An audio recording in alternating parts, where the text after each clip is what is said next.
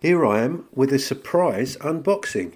A surprise, not so much because I don't know what's in it, but it arrived on a Sunday afternoon, which is strange. Let's have a look. Accompanied by my be- beautiful daughter. Hello. You going to help me open this?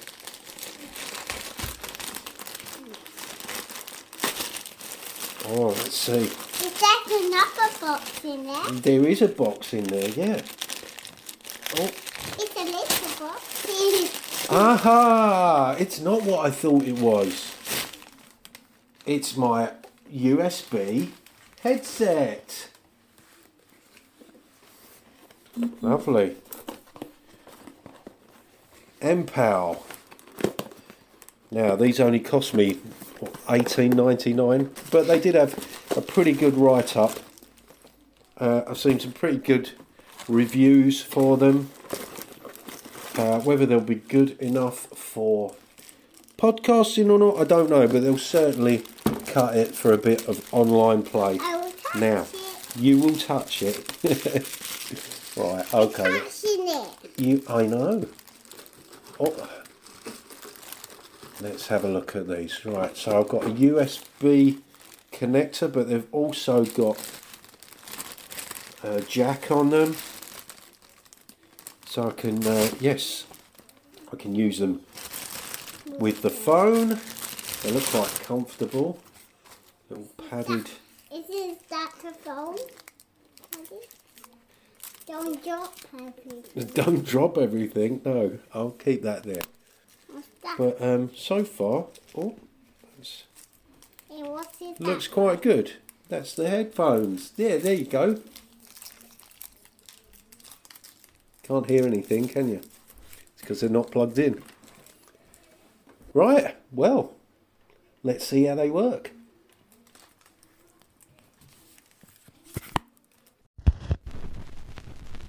Begin after eight taps. One, two, three, four, five, six, seven, eight.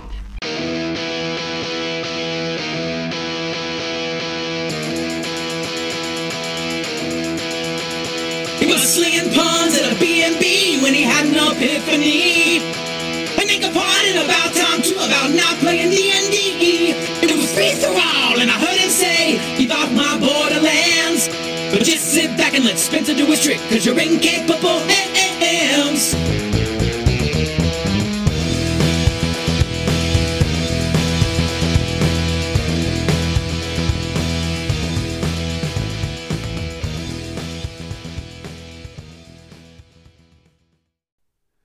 That was TJ Drennon.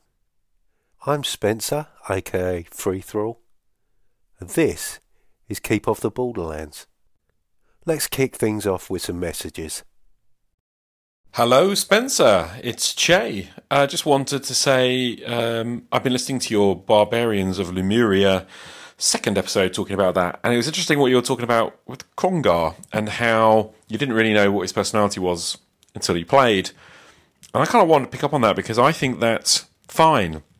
In fact, I think that's desirable. I personally kind of dislike it when we have this whole kind of tell me about your character. I think it's much better to start with a simple concept. I think it's better to start with a description, perhaps a physical description, let people draw their own conclusions, and then to play. The classic storytelling thing is, you know, show don't tell. And I think I learned who Krongar was through watching him interact and in watching him do stuff. And yeah, I did pick up on his slight reticence to be a brutal hero.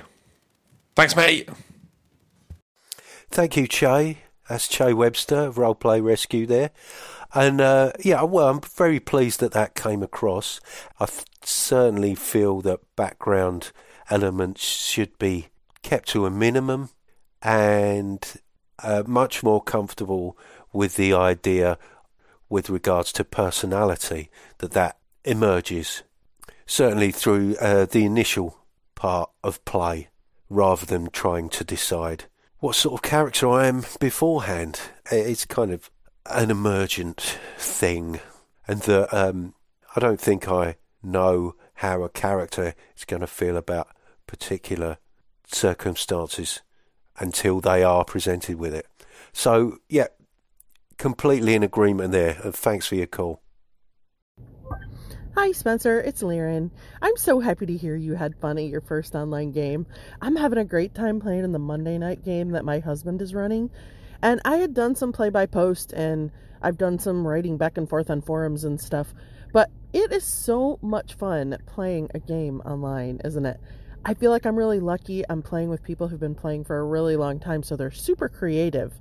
I know that adds a lot. I hope to get to that point, but right now I feel like I just sort of sit back and watch them with, you know, my jaw agape. Like, wow, the stuff they come up with on the fly is just awesome. Anyways, hope to hear more about your gaming. Hi, Liren. That's Liren from Updates from the Middle of Nowhere. Great to hear from you as always. Um, yeah, certainly had a lot of fun. Uh, I'm glad to hear you're enjoying online gaming as much as I am by the sounds of it. Again, great group of players, and I can't wait to play with even more of the anchorites. It was great to kind of just dive into a one shot like that as well and just be concerned with the matter at hand. Yeah, it was a re- really good experience, but I'm certainly interested in getting involved in maybe something a bit more long term as well very excited about the idea of playing the Black Hack being run by Dave Aldridge of Deep Percentile. Yeah, really looking forward to that one. I'm sure that's going to be a lot of fun too. Thanks for your call. What's up, Spencer? It's Joe. Glad to hear you're feeling better, man. That pumps me up. I am also sort of on the fence when it comes to hero points. They have them in Pathfinder 2, and we use them, and it's fun, but it does sort of take you out of the fiction. We just spend them, and there's no explanation needed or anything. You just get a free reroll. I do really like the way that Call of Cthulhu 7th edition kind of handles it. It's not hero points, it's called pushing your roll. So if you fail a check, you then get you can re-roll it but you have to explain in the fiction what your character is doing differently that lets them have an opportunity to make the re-roll. And if you fail the push roll there are consequences. Dire dire consequences. And i really really enjoy that. I think it's well done. Anyway man glad to hear you had fun with barbarians of lemuria and i will talk to you later. Peace out that's the amazing Joe Richter there of Hindsightless. And thanks, Joe. I know you've been bigging me up on Twitter, recommending uh, Keep Off the Borderlands to folk, and I really appreciate that. Yeah, I guess there's a time and a place for hero points. It certainly didn't feel as jarring in a game like Barbarians of Lemuria. Helped to sort of shape the game to that pulpy fiction style. But I really like what you're saying about how it's employed in Call of Cthulhu, 7th edition, pushing your luck. And in taking that chance, you're increasing the stakes by making the failure more dire consequences. Yeah, I really like that way of balancing it out. I'll have to have a look at that. Thanks for your call, man. Also, want to take this opportunity to uh, drop in on Jason, who's been uh, trawling through my back catalogue. Let's see where he is. Hey, Spencer, Jason here. You know it's from the Nerds RPG Variety Cast, so I don't even have to say it. Anyhow, so I listened to your Pip episode.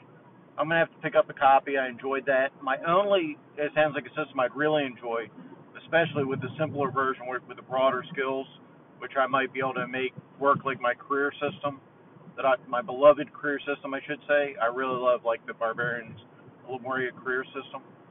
But my one question about this game is going to be how's it going to play online, because you don't want to be adding up, looking at a bunch of, you know, numbers online trying to figure out, or so I guess it'd be a matter of writing a script. So like on roll 20, it automatically calculates your success for you so you're not trying to add up all those individual roles. But anyhow, great review. I really enjoyed it, and now it costs me money. Thanks a lot, man. Hey, thanks for your call, Jason. Yeah, I've got to say, I think I prefer the the simplified version of Pip, with the broader, well, they're not skills, are they? They're more, um, I guess they work more like attributes when you uh, break them down like that. But yeah, as far as playing with it online, I don't know how easy it would be to write a script to deal with big D6 dice pools. The pleasure of that is the act of physically rolling them. So I feel that that would be a bit of a, a loss, but um, as far as writing a script to work that out for you, it doesn't doesn't strike me as impossible. But uh, yeah, thanks for your call, man. Gary and Dave shared credit on the white box.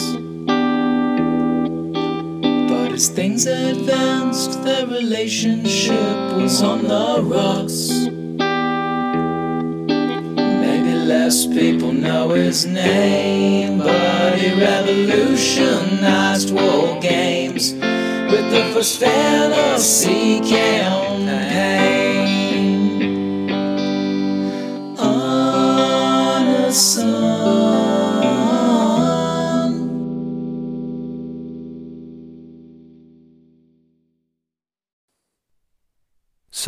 unsung heroes.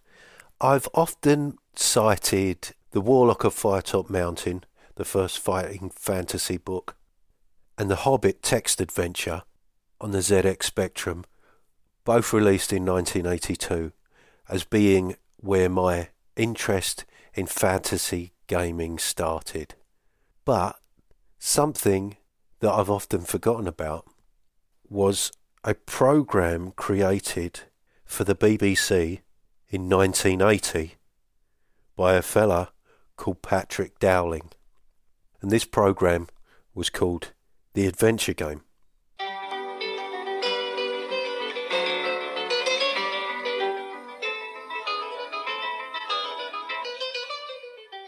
Now Patrick Dowling was a big fan of D&D and he wanted to create a show that captured the feel of the game. And initially Patrick approached Douglas Adams to write for the program. Unfortunately, Douglas had already committed to turning his hit radio play Hitchhiker's Guide to the Galaxy into a TV series, meaning he was unavailable. So Patrick basically took on the job of writing and producing the series himself. This series is essentially considered to be a forerunner to the Crystal Maze. Now, I don't know if anyone outside the UK is familiar with the Crystal Maze. It strikes me as a format that's possibly been sold to other countries and they make their own versions of it, but I'm not aware of an American version or if the UK version was ever shown there. But essentially, it's a escape the room type game. And the premise of the adventure game was that there's this planet called Arg, inhabited by these dragon like creatures who are able to shapeshift into human form, who are regularly visited by space travellers. These visitors were essentially three contestants would have to solve a series of puzzles to get through a series of rooms in order to retrieve a crystal that would allow them to leave the planet Arg. So essentially, it was sci fi themed, but quite often these puzzles included quite a, a crude computerized dungeon crawl or a sort of a mini text adventure, something like that. The program had a very kind of, you know, had that real sort of early 80s BBC charm, very crude effects. The contestants would also have to interact with uh, several of the Argonds who were generally talking riddles and be extremely unhelpful and just give them confusing or contradicting information. And were, the whole program had a very kind of quirky sense of humour running through it. They, this kind of blending of sci-fi and fantasy, much like early D and D, where there wasn't really any kind of delineation between the two. And that program certainly made a big impact on me and probably started a lifelong fascination with uh, brain teasers and puzzles and problem solving and that kind of stuff. Sadly, Patrick died in 2009, although he was 90, so uh, hope he didn't feel shortchanged. But if you can hear me, Patrick Dowling, you are my unsung hero.